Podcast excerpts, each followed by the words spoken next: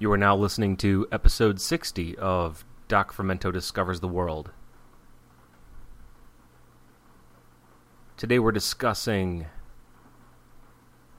an awesome book, An Epidemic of Absence, a new way of understanding allergies and autoimmune diseases, with the author Moises Velasquez Manoff. I think in this interview I said the word fascinating about 28 times.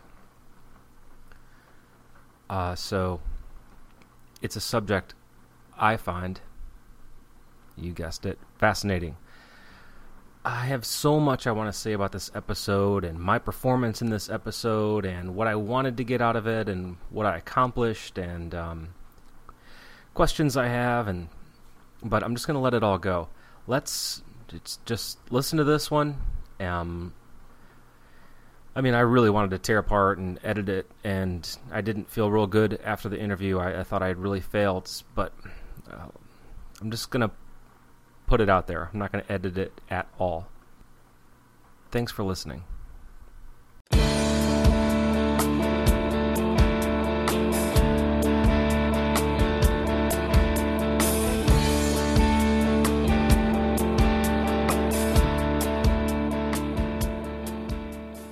Hello. Hi, Moises. Yeah, hi, Ryan. How are you? Hey, good, and you? Very well, thanks. Well, thank. Oh man, thank you so much for uh, agreeing to this interview. It's fantastic. Of course. I had so many people write to me and tell me I needed to check out your book. That oh really? yeah, I just I had to go get it. and That's then, uh, good to hear. Yeah, and uh, people pointed me to Chris Kresser's podcast, so I listened to you on there, and uh, it was really great, really great. Yeah, that was fun. Excellent. So here's what. Let me do a little setup here. So this is uh, Moises Velasquez Manoff, or do you say Velasquez? Velasquez is fine. Velasquez Manoff. We're talking about this book, An Epidemic of Absence a new way of understanding allergies and autoimmune diseases. Fascinating topic here. What is um what is this new way of understanding? What are we talking about? Well, um, usually the typical way of thinking about autoimmune allergic diseases uh, is that there is something that has made you sick in the environment, be it some chemical exposure or even in the case of allergic disease like hay fever, the pollen itself is what's making you sick. Or if you have peanut allergies, the peanuts are making you sick because there's something um, about them. Um, this new way doesn't look at these substances themselves. And in the case of autoimmune disease, of course, it's not uh, it's not the the the tissue that you're turning against that's making you sick. Like if you have type one diabetes, it's not your own pancreas that's making you sick because it's your pancreas. It should not be making you sick. Um, uh, it's in this case, in this new uh, way of looking at these diseases, what's making you sick is that your body has lost its ability to hold back its own immune response because, in a way, it has weakened in some sense your immune system simply because you can look at it as it, it doesn't get the practice it needs. It's not educated in the right way. Um, and when you weaken the part of your body, the part of your immune system that is responsible for restraining the aggressive part, what happens? You end up with an overly aggressive, um, overly, overly aggressive tendencies. Mm-hmm. So the, the, reaction is the, the immune system actually overreacts. That's right. Yeah. And this this work, uh, the, the book's just so fascinating. I, I don't even know where to start. And also, were you ever going to stop writing, or were you just going to keep going? you mean with with the book? with the book, yeah. what made you finally stop? well, uh, it's probably there's even more I could have added. It's yeah. endlessly. Um, yeah, you know I'm kidding. It's fantastic, but it, it's it's. Well, you know, you're not the first person who said, "Couldn't you have done a slimmer version?" And right. maybe I will one day uh, in a few years when when you know uh, the science has moved a little bit farther along, maybe, and uh, there are some concrete things we can say. But at this point, I I felt like it was important to lay out the strength of the evidence, you know, in its full sort of way. Yeah, part of the problem is that we you're covering just about everything. I mean, from vaccinations to modern sanitation, evolution, and then all these critters, these what we're terming now old friends, right? Yeah. So there is a lot to cover in the book. Let's um can we go back to like the 1950s and talk a minute about um, vaccinations and Sure. the rise of autoimmunity? Uh, yeah, well, you know, vaccine, vaccines are fine, at least in the research that I did, um, eh, because those the the bugs that we get vaccinated against are not the bugs that keep us healthy.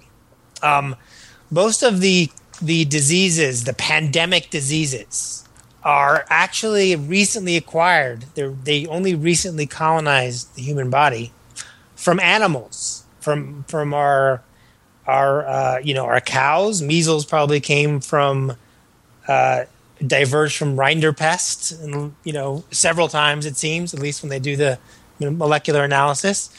Um, the smallpox seems to come from something that lived on on camels, and of course camels were domesticated around five thousand years ago. Camels or gerbils. Um, so these things do not make us healthy at all, and these are the things we tend to vaccinate against. Okay. So and these are the- also things then then therefore we, we did not co-evolve with. That's right. There's That's been no exactly right. time, no sufficient time or pressure, and many of these things just kill us. So They we do. not actually live and develop or change with them, right? They have a sort of uh, use and abuse approach to to uh, symbiosism. So Mm-hmm. they just come, they they tear apart your body, and they just want to multiply as quickly and as rapidly um, and as detrimentally to you as possible because they're just looking for the next host, the next place to grow. Mm-hmm. They, you know, look at your body as a petri dish essentially.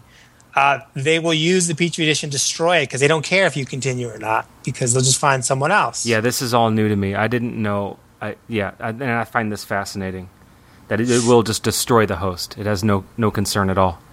No, wha- and the ones that uh, that seem to be more healthy for us are the ones that have been with us since the times uh, when we were living in small groups, and that approach to to uh, you can call it a kind of parasit- parasitism, but it's really kind of it verges on mutualism in some relationships. Um, that approach doesn't work when you have small groups. Then you kill everyone in the group, uh, and then there's nowhere else to go, and so you've just driven yourself extinct.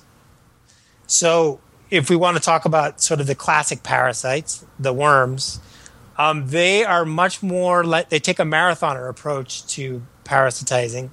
They don't kill you; they take a little bit, and sometimes they don't seem to take anything at all. I mean, there are many parasitologists who argue that a healthy person can host a number of parasites without really noticing, and may actually uh, be the better for it.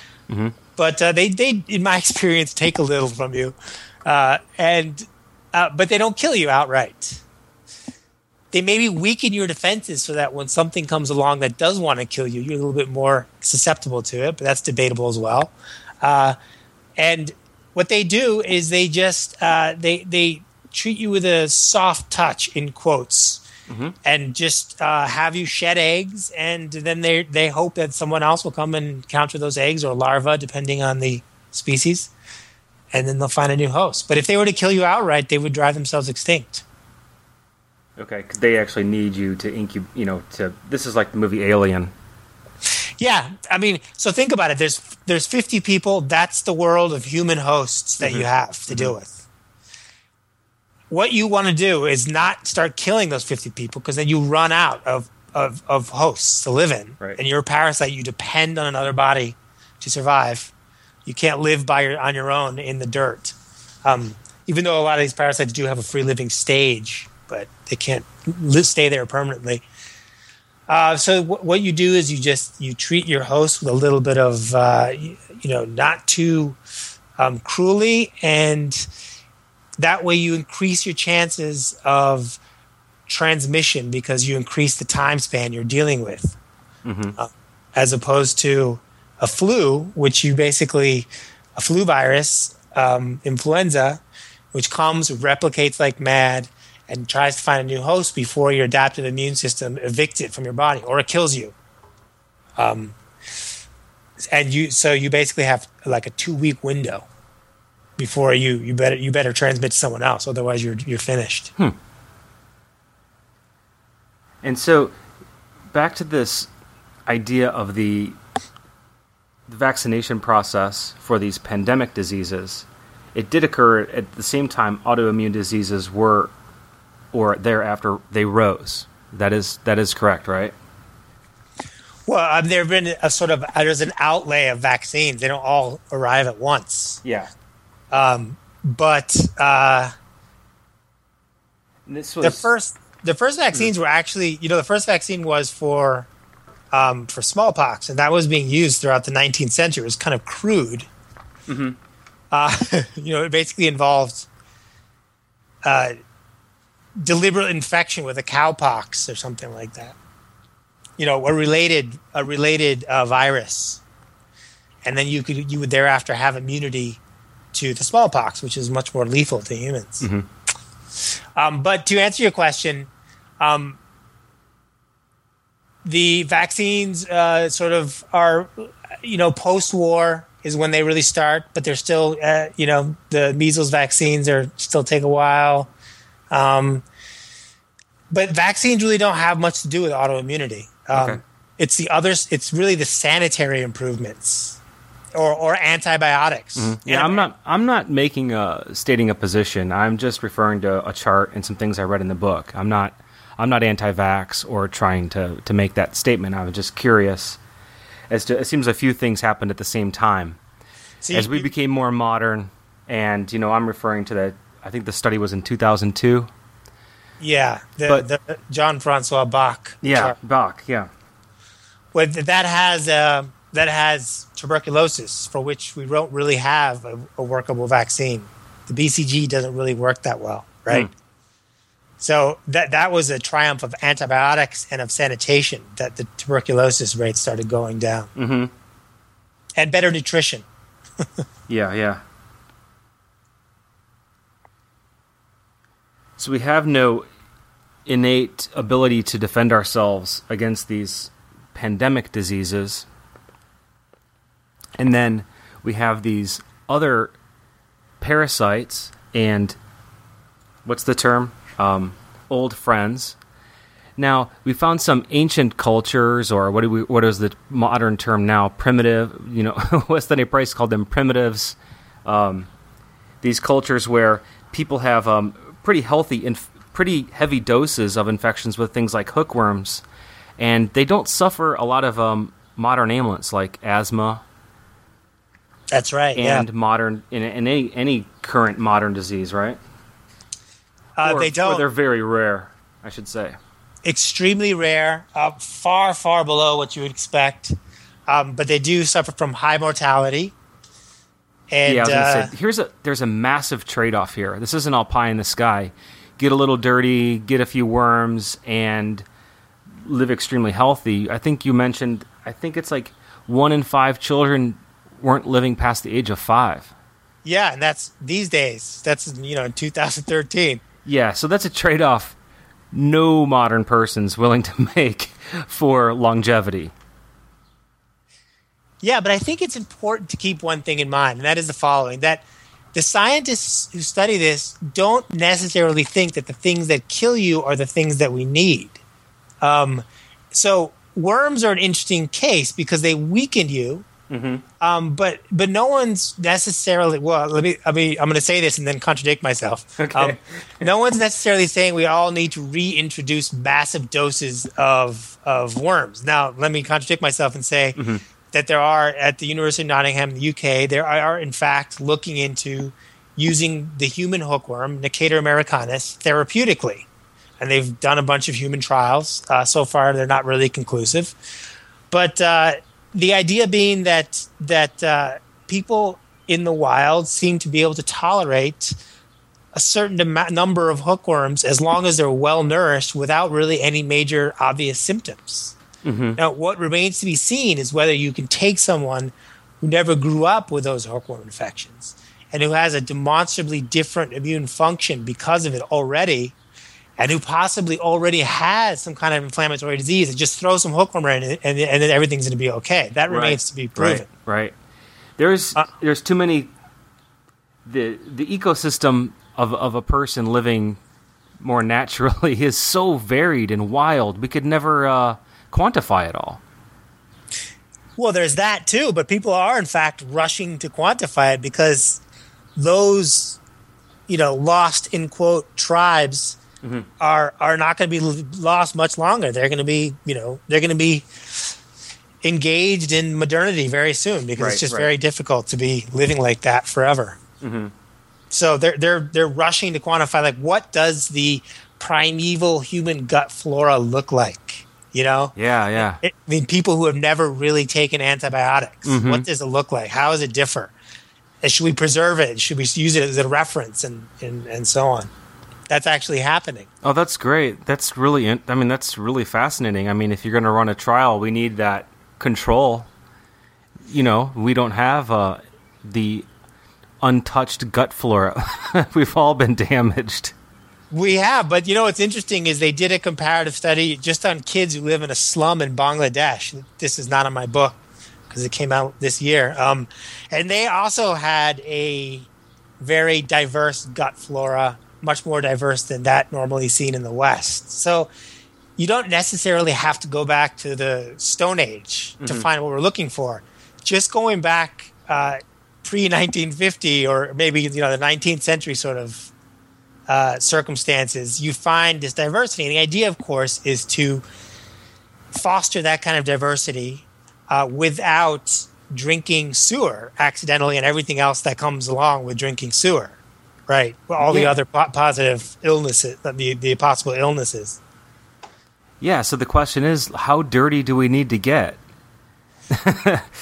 Yeah, well, I think that you know, ideally they just identify the keystone sort of species we need, and it won't be a matter of, of us wallowing in dirt all the time. We'll just drink; it'll come in a bottle. I mean, that's a very idealized view of something that is extremely complicated. Like you know, anything that's in a bottle is almost by by definition simplified and essentialized. Mhm. But if it's if it's possible that there are really, let's say there's just like a hundred key species we, that humans need to be healthy, hmm um, that's really easy to put in a bottle, in, in theory at least. Okay, so we could be talking about more of a a, a fine maintenance program, but not necessarily uh, pure optimization. if we could identify a few strains, what I'm thinking of in relation to is say a commercial yogurt. Yeah, As a as a fermenter myself, I know that these commercial yogurts, I've tried them all, won't restart, or they'll only restart two, three generations. Meaning, I can't use them as starter culture. Yeah. They'll yeah. only go about two, three generations, and then they just they just they stop working and they won't thicken milk anymore, and they don't actually produce yogurt. Whereas if I get some ancient strains um, online or from a local farm of well, the one from the farm is of unknown origin. They don't even know. It's just been handed down. yeah. It's it's been going uh, for me forever, and sometimes I just forget about it and leave it in the fridge like way, way, way, way, way too long. Pull it out, use it again, and it keeps on going. You know. yeah. So I could see a problem where if if we did identify the 100 essential you know things that would keep us alive, we might be missing 50,000 you know other agents of um that that could help improve us as well. Yeah, it's it's absolutely possible. I mean, I think the yogurt, the commercial yogurt example is it's a good example of of w- why it's hard to deal with this in a sort of put it in a pill kind of way because mm-hmm. what they do essentially is they they sterilize they they have their their their strains that they use for actually making the yogurt then they pasteurize then they add in so-called probiotic strains Yeah. right and those probiotic strains are um, you know i don't want to belittle the industry too much but they're sort of arbitrary. Like wh- why does it decided that this strain is good for me? And the science behind them is actually very limited. And as you well know if you have a a you know an actual fermented dairy product, a kefir or what have you, there are like th- they have thousands, tens of thousands of species Yeah, yeah. in there, and on top of that, microbes naturally form communities. Right? They form like little civilizations where there there's processing going on, and that totally just doesn't happen in the in the commercial, the commercial, you know, the available brands because they're basically going for the pill approach. They're saying, okay, in a mouse we've shown that lactobacillus whatever does X, so we're going to throw that in there, right? But what if what you need is like the whole community of Yeah. the, the structure of the community, and it might may not even colonize you permanently, but by just throwing in a whole sort of uh, mini society of microbes, you get some sort of effect that you don't get by show, throwing in one strain, which I think is very plausible. It's just that no one has really studied it rigorously. They're starting to, but it's like Yeah, where yeah. is the Yeah. where is the um, the incent the profit incentive? Yeah, these bacteria they have a an amazing communication system. I know I watched a, a TED talk once by Bonnie Bassler, Mm-hmm. and she talked about the communication of bacteria and how they can suddenly just like it's like a pulse, and they just all it just once they reach a threshold of population, say, then the whole community changes. Yeah, It's t- completely fascinating. Yeah, yeah. And I'm guessing that through this coevolutionary process, you know, these these things, man, it just seems so important to me that we really, really do need to get a, a really good understanding of this moving, you know, to move forward in good health. Especially with the as the third world comes on board with cleanliness, sanitation, a change in nutrition, you know, as, as their world changes, how are we going to keep them healthy? Not that it's my, you know, not I hate this first worlder attitude. How am I going to keep them healthy? But as their world changes, what are, what are the things that are going to? How are we going to, you know, yeah, keep that going? Well, that's a good question. Um, and you know, a lot of there's already a sense in the um, in this in the literature on on allergic disease in particular that uh, there is a forthcoming tsunami of allergic diseases in these in de- developing worlds, and it's already you can already see it in the cities where it's actually going to be higher than it, than it is in the developed worlds. Um, and the reasons may be simply that the genetic proclivity to allergic disease, since allergies can be seen, and many argue are really, um, really an anti-parasite mechanism. So you're you're you're trying to expel when you inhale, you know, tree pollen and you sneeze. That's really a mechanism that's evolved to expel parasites, and it's just a- accidentally turned against tree pollen. Um, so in these in the developing world where it's mostly uh, tropical environments and those peoples have uh, evolved with more parasites and the truth of the matter is we were we, everyone is parasitized all the way from the arctic circle to to the tropics but there are a greater variety perhaps of parasites in the tropics than there are at the arctic circle um, That would make sense for obvious reasons. You know, there's just a greater variety of everything of everything, right? Um, so you you possibly have stronger ingrained anti-parasite uh, machinery that then ends up getting turned onto innocuous proteins like food and uh, and and pollen, and you already see that happening in India and some of the places, the cities in Latin America where asthma and allergies are very high, um, higher than in, in the developed world. Hmm, interesting. So this could also be a function of our this extreme population growth, right? This could it's like a double whammy but times like to the 10th power because of population.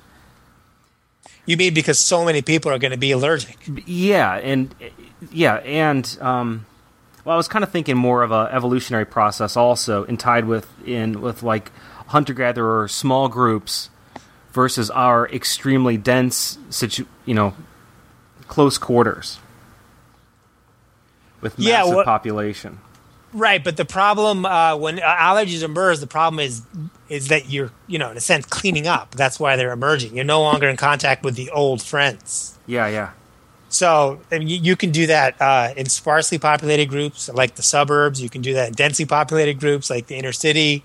Um, you know, it doesn't how you live doesn't matter in terms of population density. What what's more important is uh, what you are no longer in contact with. So, like you know, in the developing world, in rural areas, over and over, you find that, that these diseases hardly exist at all. But mortality is very high um, for other reasons. Not always. Sometimes, though, like in those in that Amerindian group I visited.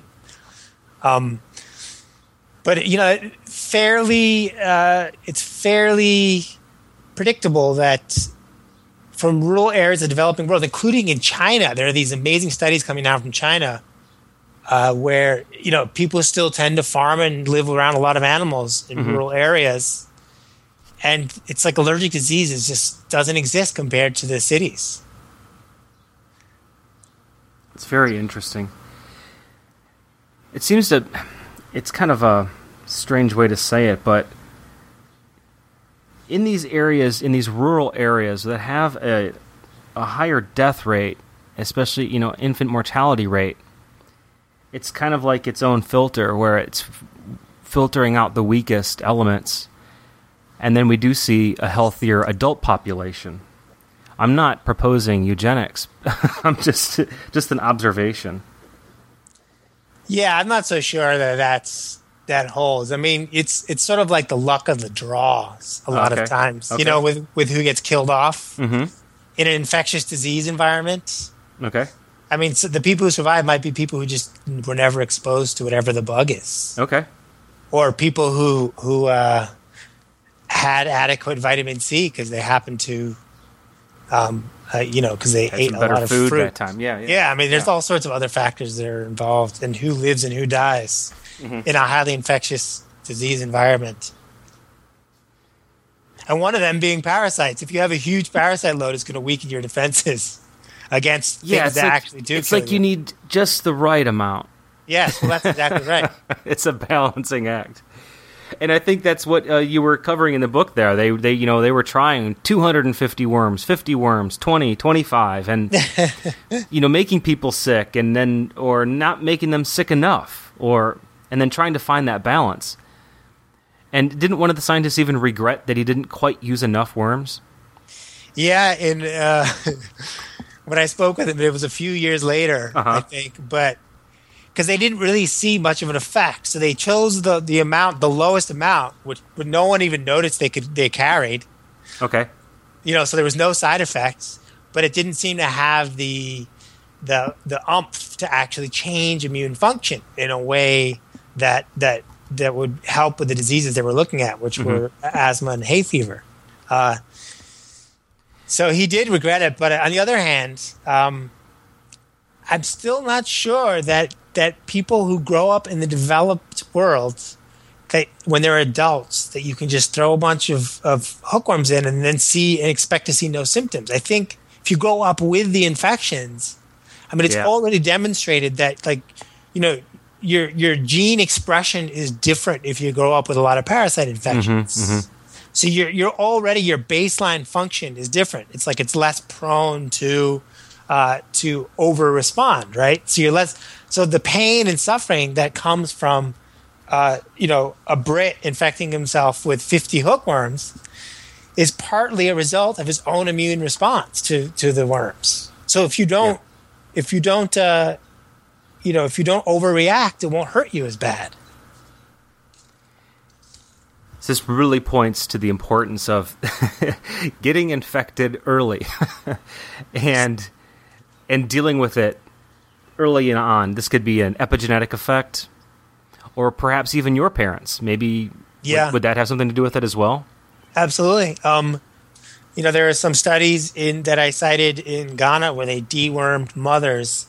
This is in a nourished population, and of course, this is the outlier finding because you know the whole uh, NGO community is trying to not have mothers be pregnant and have worms because it leads to anemia and other problems possibly. But these women did not have anemia; they were well nourished.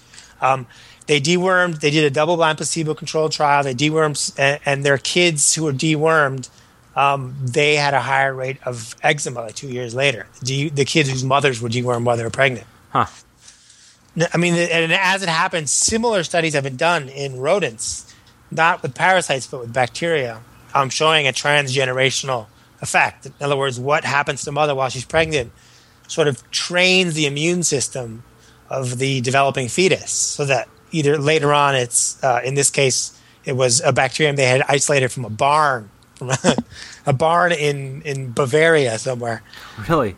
Um, and so they could the, the the the mice came out and they grew up and they just didn't develop asthma. They were totally protected from asthma, and of course that mimics the observation in humans, which is mothers who work in barns while they're pregnant tend to have kids who don't develop asthma or allergies as frequently. Yeah, we're talking about a rural farm setting where things are done in um, ancient traditional manners. Um, this includes um, grain fermentation for animals, Yeah, corn fermentation, uh, silage, where this is a lactobacillus process. And that lactobacillus, it, it goes, it's everywhere. It's in the air, it's in the dust, it's on the particles, right? that's right. Yeah, I mean, so this yeah. is this is has nothing to do. You know, we we you, we just can't be copied on a on a commercial CAFO scale. It's not that. You know what I mean? This it's a very specific type of um, environment that would create this. A big industrial scale farm is probably not going to create the beneficial creatures for us. Yeah, I mean, these farms, the ones that are most protective, are small family run farms. And it just happened to be that those are the kind of farms that uh, predominate in the areas where these scientists, and it's Switzerland, Germany, um, and and parts of Denmark and, and parts of France, but they, they predominate there, especially in the Alps, because you can't have big farms in mountains. So it was sort of an accident of the landscape yeah. that they they because you know huge factory farms, people who work in them, they have other problems. Yeah. Part partly relating to their exposure to lots of bacteria. Um, they have a sort of over uh, stimulation of their immune system, you know, that can lead to like COPD if it's chronic and that kind of thing, right? So as you were alluding to, you need to get the right amount of stimulation. But the truth is that the scientists don't know if it's just sort of general stimulation or if you actually are colonized by certain very protective bugs in that environment. And if it's the latter, it's much easier to do because instead of spraying you with like aerosolized manure, they can just get those bugs and make a probiotic. So, it seems so far everything is a trade off. you know, there's just no magic pill. But that's being said, would you recommend someone going and visiting a farm in their young age or while pregnant?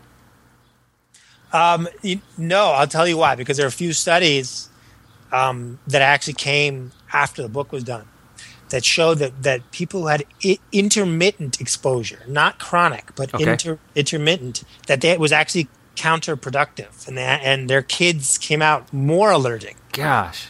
Now, so this is, I should caveat this by saying that those studies were not done in the same areas of Europe. Okay. Um, and I'm, I'm not sure that they were as rigorous as those studies. You also, it's also possible that, and they mentioned this in the studies that um, there were there were zoonotic helminth infections, which means that a parasite that's native to an animal colonizes a human, and that is a very different proposition than a parasite native to a human colonizing you, because um, they basically don't know their way around the human body. They don't know how to tweak your immune system quite right.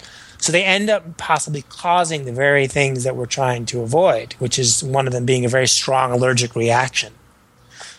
Um, this is all very conjectural. We don't know the, the truth, but let- you know, if you work on a farm and you're not allergic and you have kids, you're in luck. Okay. But yeah, then you're in the you're- right you're in the sweet spot. you're in the sweet spot, right? Yeah.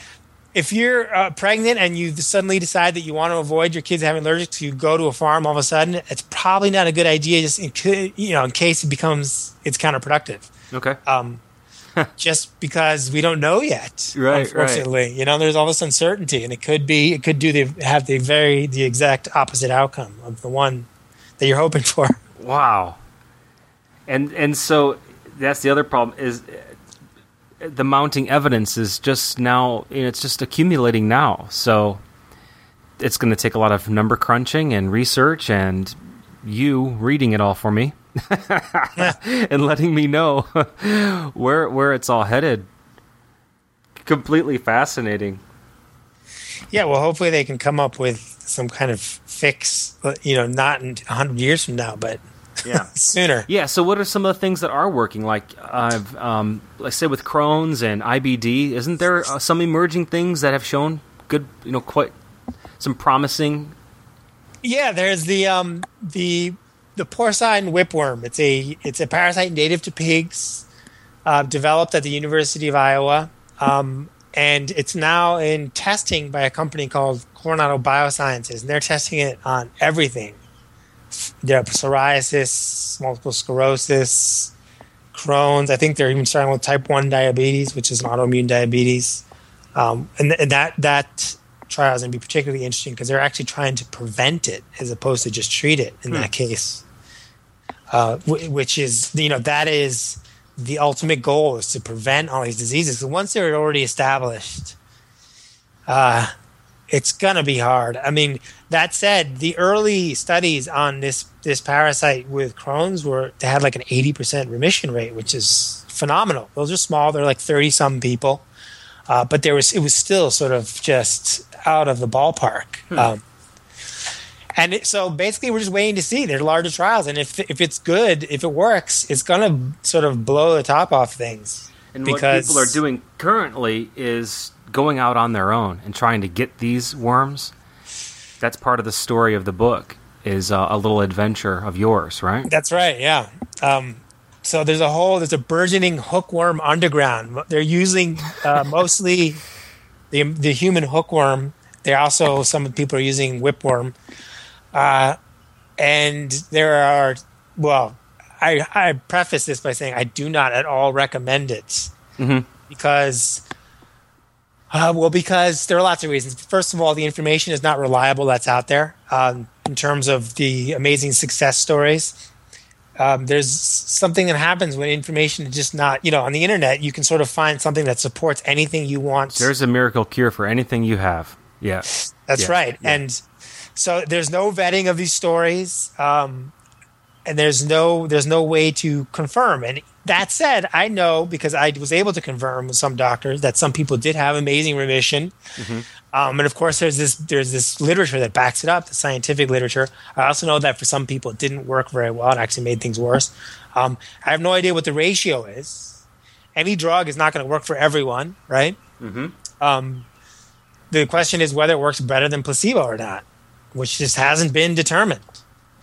Okay, well, And can we talk about the the real risk though? Are we talking about death, or extreme sickness, or or what with these, with the hookworms? Um, I have not met anyone or heard of anyone who died. Okay. But then again, I wouldn't because they'd be dead. yeah, Um, yeah. But that story probably would have been. I would say, would, if man, if if if any word or hint of that got out though, it would be national news. Because it's Yeah. just so it's it's so exotic and wild, and they would oh they they would love to run with it. Yeah, the problem is here's the problem with the the movement in general is that um, if when it doesn't work for people, it's almost like and, and so there's all these discussion boards online where people talk about their experiences, and sort of cha- exchange, um, uh, you know, advice basically. And there's Sure. some really interesting stuff that happens there, like really informative. But there's also a lot of really not interesting stuff and not informative stuff that happens there. Um, and it seems to me that there's this attitude uh, where if it doesn't work for someone, it's almost like, oh, um, sorry, it didn't work for you. Uh, you must have done something wrong. Yep, you weren't you didn't do it enough, or You long enough, or well enough. Yeah, yeah. Whatever you didn't pray hard enough, whatever it may be. It's all, Mm-hmm. but this is a kind of phenomenon that's that doesn't just happen in this, but also in sort of you can see it a lot of in, in new agey movements. Like you didn't sweat in the sweat lodge long enough, you didn't Yeah. pray hard enough, whatever it may be. Then that Uh, shaming causes people to underreport that's exactly negative right. results, right? Yeah, that's that's precisely what I suspect happens. Mm-hmm. People are very embarrassed to announce when it doesn't work. I've noticed. Oh, especially if you do something outrageous. Anytime you step out of line in life, if you're successful, you're praised, you're some kind of crazy, you know, amazing hero. But if you fail doing something odd, oh my God, do they beat you? and also, I should remind you that you spend twenty three hundred bucks or more on this. So you've also invested a lot of money. Oh, yeah, yeah. So And that travel, alone, right? You got to go out of country. Not to mention uh, it, the pain. Um, you know, having done it myself, there's a significant discomfort. Now, I should also say about that discomfort that um, from the scientists who've self-infected, it seems to be partly sort of the host's genotype. So depends on your genes, um, how much Wow. discomfort you get from it. I had pretty significant discomfort, and and I also interviewed people who didn't have any. They barely even felt it. And they're throwing in like five, 50, and then two few months later throwing fifty more, and they're like, "Yeah, just I felt a tiny little bit of wow. a tweak." So the Um, actual, wow, the actual gene type affects that. That is all this. Possibly, Yeah, But but- th- then you know, a lot of the people who do this have been on very strong immune suppressants previously Hmm. because they have diseases that require immune suppressants. Okay. So the symptoms are are a function of your immune immune response to the parasites. um, so if they have suppressed their immune system, they're not going to have as bad symptoms, possibly. So you, you, there's just all these factors that are uh, hard to account for. Yeah, yeah. The whole thing. I mean, biology is such a curious thing, and then once you go down this road, it gets really bizarre. It's just, so. You know, I just want to repeat how the book is freaking awesome. I, I love this story, and I love the complexity. I love that every trail just kind of they it's it splinters. There's no hard truths and solutions. You know, it may not be the right book for everyone. People that want to know exactly what do I do, you know, what pill to take, what's the right probiotic pill. Yeah. There's no, we don't know. well, I wish we did know, but we don't know yet. Yeah, yeah. It's an amazing investigative book, and oh, it's just fantastic. How did you um? Was it a personal health crisis that led you to this, or is this a combination of factors? Uh, no crisis in particular. You know, I've Okay. I've had lifelong asthma, lifelong food allergies. Uh, I outgrew the one to egg, but I still have two: one to sesame, one to peanuts. And then I and since I was 11, I've had hairlessness, alopecia areata. It's autoimmune. Um, it's basically cosmetic, even though it's associated often with other uh, more sort of dangerous conditions. Um, but in my case, hasn't been so far. Is it So- genetic? Well, it's an autoimmune disease. My whole argument is that while there are genes that predispose Mm-hmm. to these these diseases, these diseases have increased and our genes have not changed. okay. So it's something in, in the environment, and Right. that's you know what I talk about in the book is what has Yep. changed in the environment in the last century, really.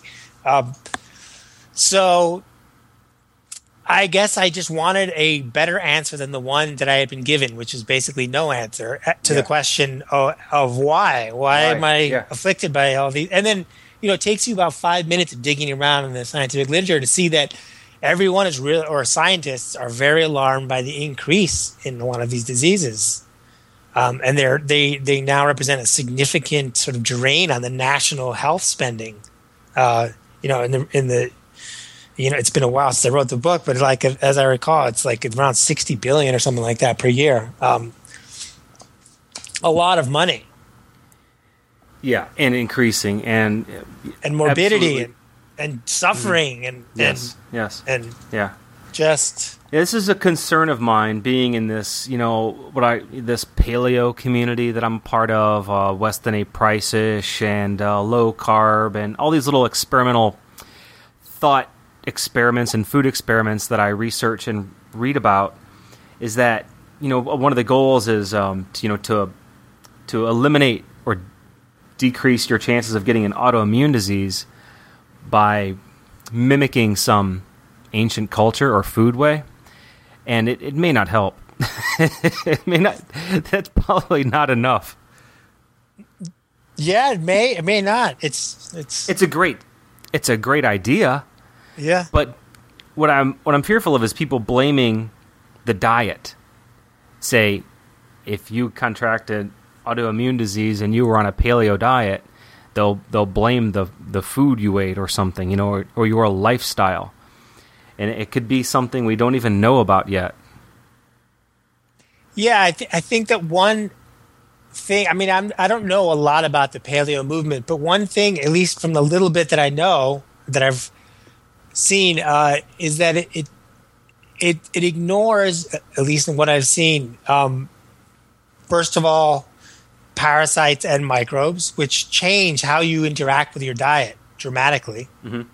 Um, it doesn't totally ignore parasites, I guess, with the fermentation uh, movement. But the the biggest thing, though, is that there is this huge burgeoning field of science on how, as we alluded to earlier, how what happens to your parents ends up reflecting on you by changing your gene expression. Yeah. So, um, you know, you can go on the most healthy diet ever, but it may not help you be- Yeah, simply yeah. because because because of this reason. Because it's really what happened to your mom while she was pregnant that Mm-hmm. has shaped your predisposition to whatever Yeah. the disease may be. And a big one that's emerging in a lot of different disorders is simply your, mo- your mom's immunological status while she was pregnant.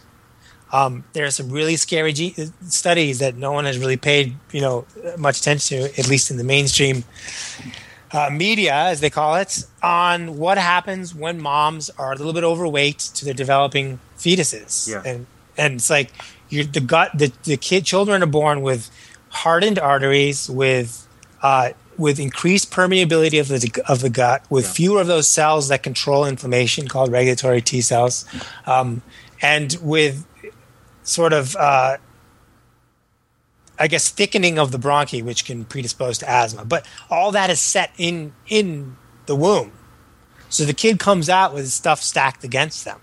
Yeah.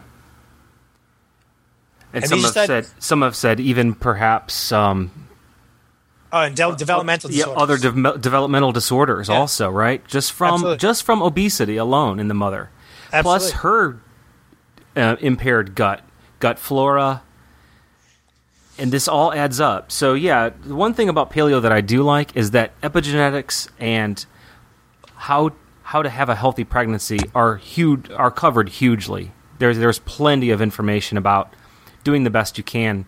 Well, obviously you can't pick your mother, but but you can you, can, can- help your child. you can help your child, and that's Yeah. it's super important. Yeah, yeah, yeah. It, it's really fascinating, and it, it's great because you you cover a lot of that in this book too. Well, it's turning out to be extremely important. I mean, I think one of the reasons why pinning down some of the stuff has been so hard is that it wasn't actually what happened to the kids. It was what happened to their mothers. Yep, yep. So there's been this delay in the emergence of disease. Um, and so it's like, well, is it the pollution? You know, but the pollution's been going down, and the allergies have been going up. Is it the, you know, is it, is it the, the, the diet? But people are eating better now, and still people are becoming more allergic. You know, it's so it was, it was really what you know to to sort of exaggerate, but make my point. It was the fact that your mom, your grandmother, just ate, you know, spam and and like whipped cream pies in the fifties. That was the real. That's where it all began, right? Yeah, the '50s really screwed us up. It can all be traced back to the '50s. I'm blaming industrial food. I'm just going to go with that Well, I mean, ref- to start. refined foods. Yeah, yeah. It's just like it is the one of the it's one of the most horrible things I think underappreciated, but it really is. We're not doing ourselves any favors. Yeah. And then how about um, a treatment such as a fecal transplant? Are, are we seeing any? Re- have you read any recent research? Is anyone working on this? You mean well? It's there's huge interest for For Crohn's, I was thinking especially, and IBD. there's the the studies are uh, not consistent on Crohn's. There's the guy in Australia who sort of pioneered the whole the the procedure, um, Thomas Borody, and he has like uh, five patients, as I recall, who he, he gave a fecal transplant to, and they're like in remission years later still. Um, it may be that there's a subset of infective uh, ulcerative colitis that responds to this. Um, but there's also a huge majority of people with inflammatory bowel disease that don't clearly have an infection. Like it's not a Clostridium difficile infection. Um, they just have an out of whack ecosystem. Um, and but you know again, the evidence that's emerging is that part of how this ecosystem gets formed is you know they, it, it lives off your mucosal secretions so it's eating your mucus. Mm-hmm. so part so your your the health of your mucus mucus secretions partly determines who lives in your gut. It's not just who you're exposed to but you're actually selecting for bugs actively with your mucus. So then it, then you ask well, what's wrong with my mucus? And one thing that people see that scientists see in ulcerative colitis and Crohn's is that the mucus barrier is gone. It's like it has disappeared. Wow. When why does that happen? It's unclear. Um, but there was an interesting study by P'ng Loke, who uh, who's in the book as the guy who studied the other guy who got the natural uh, whipworm infection in Thailand. So he did a study on on. It turns out that captive monkeys, macaques, they spontaneously develop ulcerative colitis like huge numbers of them, such that it's such a problem that uh, that they all drop dead, and there's no one knows what to do, and they're trying to use them for other purposes, probably not great purposes in terms Right. of the health of the animal, but um, huge, you know, portions of the of the colonies are just falling dead from from ulcerative colitis. So he took some whipworms that actually came from a human first and gave them to a bunch of monkeys, and of course they went into remission. And what happened is that it restored the mucus barrier in their in their guts. And what did that do? That normalized their microbes. So this is again becoming more and more complicated. Like at first it was the the worms are affecting your immune system, but now it's the worms are maybe just affecting the mucus, and then that normalizes Yeah. the microbes, and that's really the beneficial effect. You know. Yeah, ecosystems are amazing. Um, uh, just so difficult to to to you know quantify, to identify the the causal agent. You know, when something goes awry, because it's all so interrelated. That's right. It is.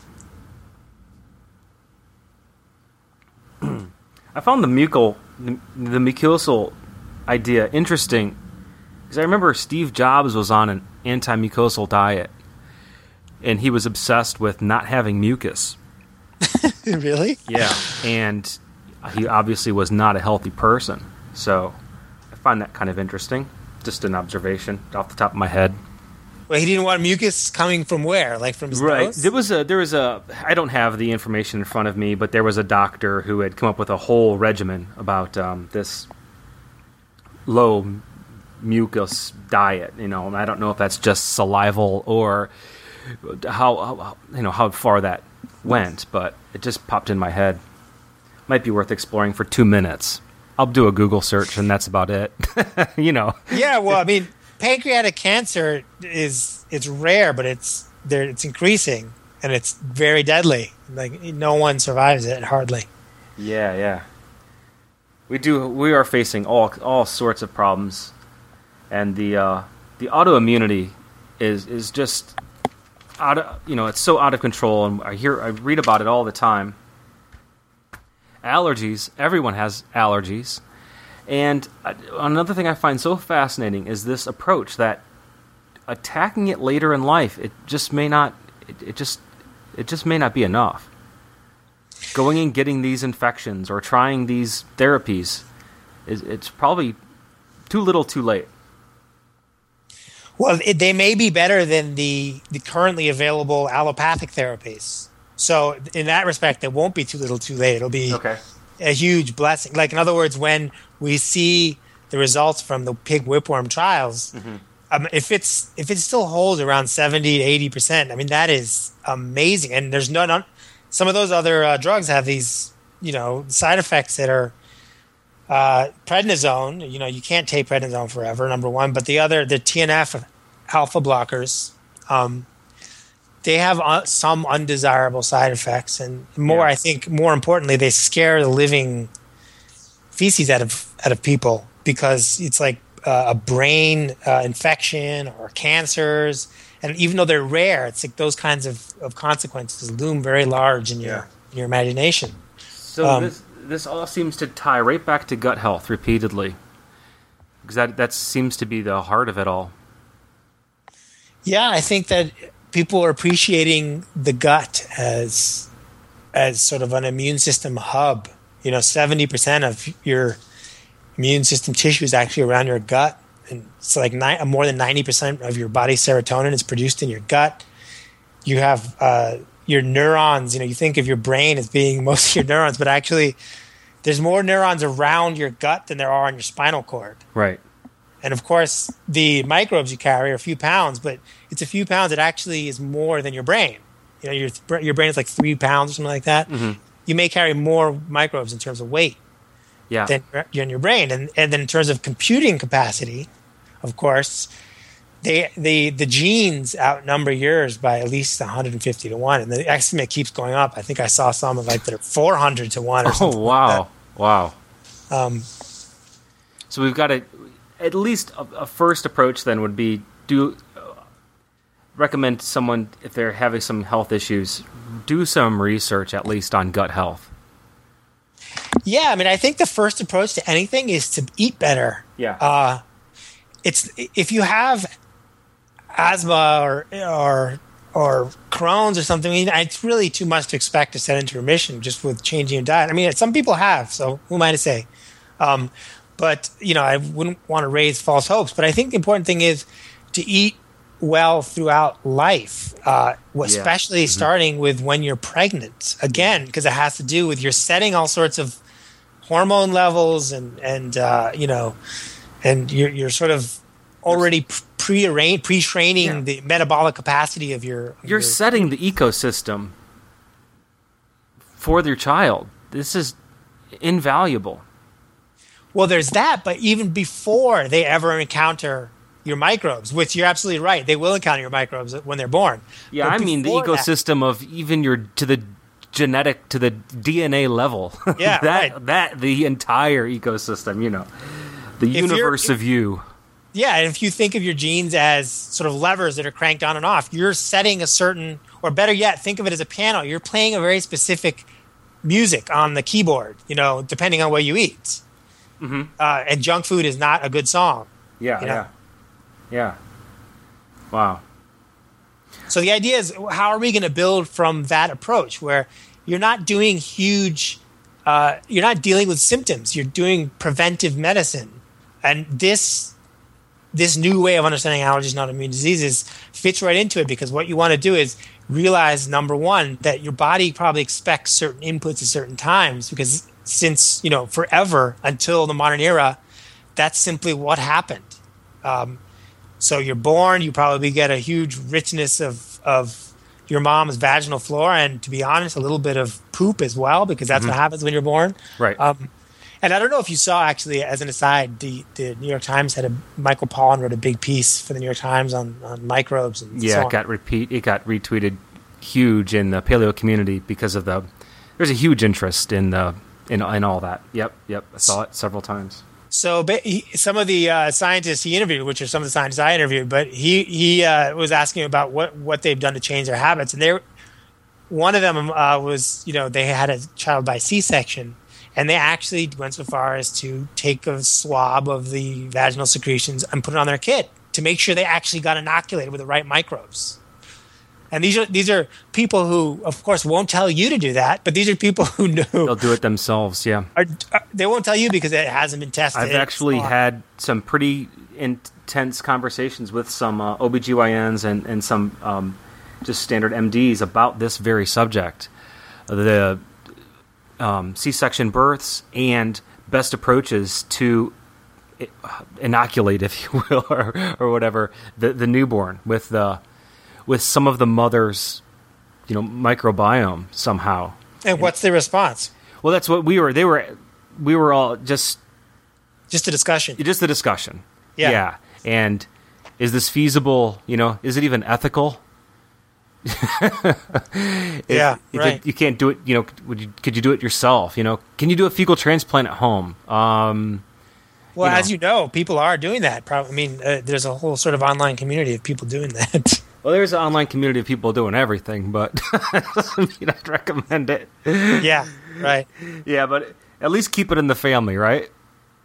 Yeah, I don't know. I, don't- I'm not, because I mean, almost by by definition, if if good microbes help you, then if your donor has bad microbes, they can hurt you. Then you, so, it can hurt you. Yeah. so it, in theory, you could also have bad outcomes if it works. You know, if it benefits you, it could also not benefit you. I'm telling you, I'm walking around this house like a maniac. I got bleach spray in one hand, and then the other hand, I don't want to. You know, I I, I don't want to wash anything. I never know what to do. so I try a little bit of everything. Sometimes I'll just rinse things, and then sometimes I'll scrub the hell out of. Well, you know what's interesting is the microbial content of a house does not correlate with any kind of visible signs of dirt or usually it correlates with the number of occupants, whether or not you have pets like dogs, or where your house is. Is it near a barn? Is it in the woods? Is it in an urban setting? And where you guys work, that sort of thing. Huh. So uh, you're not going to, in other words, uh, the dust bunnies mean Yeah. nothing in terms of of the This whole have. yeah, the the ecosystem your house is in is more important than the ecosystem inside your house. And also, if you work in a barn, say you're going to track home microbes. Uh huh. Um, if you uh, and dogs, of course, have been found to bring in all sorts of microbes that are thought to be healthy. Bring in dirt microbes, and, and uh, of course, I don't have any pets, but my kids sure do bring in some dirt microbes. That's for sure. well, lots of kids is also for the the later born kids are are it's this phenomenon no one could quite explain, but you know later born kids are are less allergic than earlier born. There's like a linear gradient. The, the firstborn is the most allergic. Mm-hmm. Um, But they don't really know exactly why, though. There's like competing theories, isn't there? Yeah, but, uh, yeah, but the theory in terms of what we're talking about is Yeah. simply that the later born kids come into a dirtier house, younger okay. age. Okay. Yeah. Yeah. At an earlier age. Again, you got to get it early. Yeah, Yeah, and you got to have the mother in the right environment, and you got to get her mother in the right environment. what about the father? Does he play a huge role in that? he will. I think there are some um, studies not on allergic disease, but on on uh, metabolic disorders or you know obesity, and it matters how much like a grandfather ate or our father ate. You know w- w- how rich was their diet Hmm. might increase increase your risk of, of diabetes. Wow. It's These never just- ending. Yeah, I think what, but you know, there are differences. So he's passing on a certain genome that has been um, methylated, so that some genes are on and some genes are off. But when, in your mother's, uh, when when you're developing in in your mother's womb, it's it's not only epigenetic changes that are occurring; it's also just you're on a certain track of of uh, of development according to the cues that are coming in. You know, so it's like your actual physical blood and flesh will change according to the messages coming in. Wow. Um, that being one of the you know one of the theories of what happens in developmental disorders is that the inflammation during certain periods interferes with the sort of migration of the neurons and actually changes the architecture of the brain. mm-hmm. So that's not epigenetics. That's actually, uh, you know, your brain is structurally different. Wow. and that's also what they see with asthma is that these kids come out and they i mean for me probably included uh, the, your your your lungs are actually different at birth it's not just Yeah. that your your white blood cells are methylated in one way or another but your lungs are actually physically different That's amazing. I don't know if it's encouraging or discouraging, but um, yeah, th- this the the pregnancy issue is fascinating. And then this could also have you looked into enterotypes at all? Are you are you familiar with this this with the gut with the And that- microbiome Yeah, well, that that there they say there may be like four or five distinct enterotypes, like blood Yeah. types. yeah yeah And is this gaining attention, or is it has it flatlined? Is it going away? I haven't heard that much about it recently. I think um, that the study that did that was sort of uh, quashed by a subsequent study that looked at more people and Okay. didn't find enterotypes, uh, but found a gradient. And I think maybe the enterotype uh, was just an accident of having a small sample size, but it's still an open question, honestly. Okay, okay, yeah, I was really kind of championing it and really hoping. I really want something huge to be discovered while I'm on the case. Like while my eyes are, you know, Yeah. while I'm talking to people and things. I really want something big to pop up and say, "Oh my god, I can't believe we never knew," you know. That just like blood types, we have gut types. Yay! Like I just wanted something to be excited about, but Well, there is a general pattern, but it relates to um, w- where you live. And there's there's one study I mentioned in the book where they compared the microbiome people living in in the Amazon, people living in rural Africa, and North Americans. And uh, first of all, there was much greater diversity, obviously, in the in not in the American North American example, but in the other two. Um, but they also noticed that at a functional level, which is what the genes in your microbiome do, what they're uh, what they're organized to degrade. The microbiome from La- from Amazonia and from Africa resemble each other, and it was the North American microbiome that was the sort of outlier. Um, and of course, you know, th- their circumstances more resemble how we evolve. So yeah, yeah. there are maybe not enterotypes at the personal level, but there are enterotypes at the circumstantial level, Wow. right? And at the, you could say at the um, uh, well, it's not really national level, but was gonna at say the it's almost of- continental level. yeah. It's, I think it's better to think of it as as the epidemiological transition level. So Okay. people who before they trans transitioned into modernity Yeah. have so no antibiotics, no refined foods or few refined foods, and they live in what scientists call a living environment, where it's, they're just surrounded by mud and and and uh, and animals and and what have you. And of course, probably and loads of parasites. Even though they they said there were no parasites in that study, but I don't know if they really looked at that. Oh, okay, yeah, yeah. Hard to look at everything and to consider everything. And the funny thing about this interview is that right now I'm, and when we started, I was extremely distracted because, um, I, I, you know, I committed to doing this interview, but they sent my son home s- from school early. Oh no! They think he's got pink eye. Ah, I've got three kids. yeah. It's bath time, so I gotta. Do I separate them? Do I let them take a bath at once? Do we do the normal? You know, and I'm. So, I was a little distracted, but talking to you, I forgot all about it. So. But do you, are your kids okay? Do they need do they need their no, father? well, if I, if they were in distress, I'd run the hell in there. I'm just being a little uh, dramatic, you know.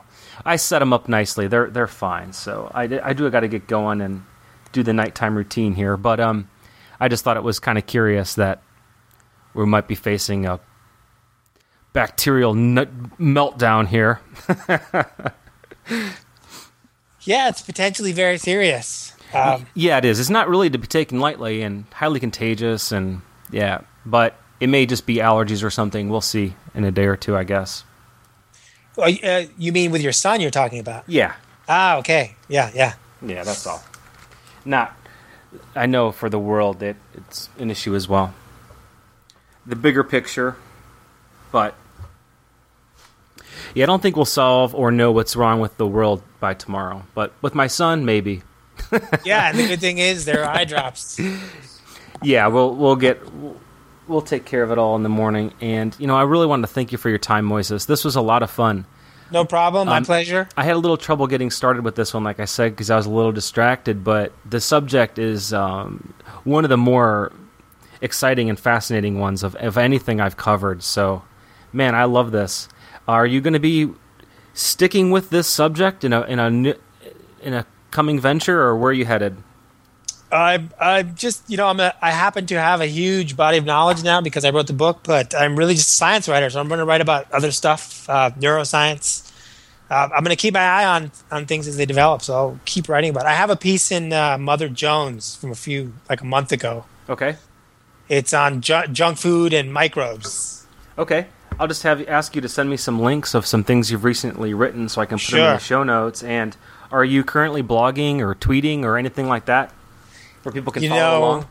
I I have a site, people can visit it, but I haven't been keeping up with that. Uh, okay.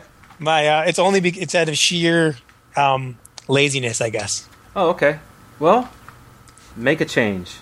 Yeah, I'm telling you, I know a lot of people, a lot of people that are really, really interested in in this subject and others and epigenetics and all these emerging sciences. It's a huge field. You could probably have a very popular, successful blog. I shouldn't say probably. I know you would, because your writing's Yeah. fantastic. The book's fantastic, and yeah, put little short snippets in the as a blog. That's true. Maybe I, I, I'll tell I will you, start that. Yeah. yeah, it would be fantastic. I'd love it. That's for sure. Well, maybe I will. Maybe I just needed to push. Okay. Well, I'll remind you again soon. Uh, thank you so much for your time, and uh, love the book. And I'm just gonna promote the heck out of it. Well, thank, thanks a lot. All right. Glad you liked it. Thanks for having me. All right. Talk to you again someday. Okay. I hope. All right. Be in touch. Good night now. Bye.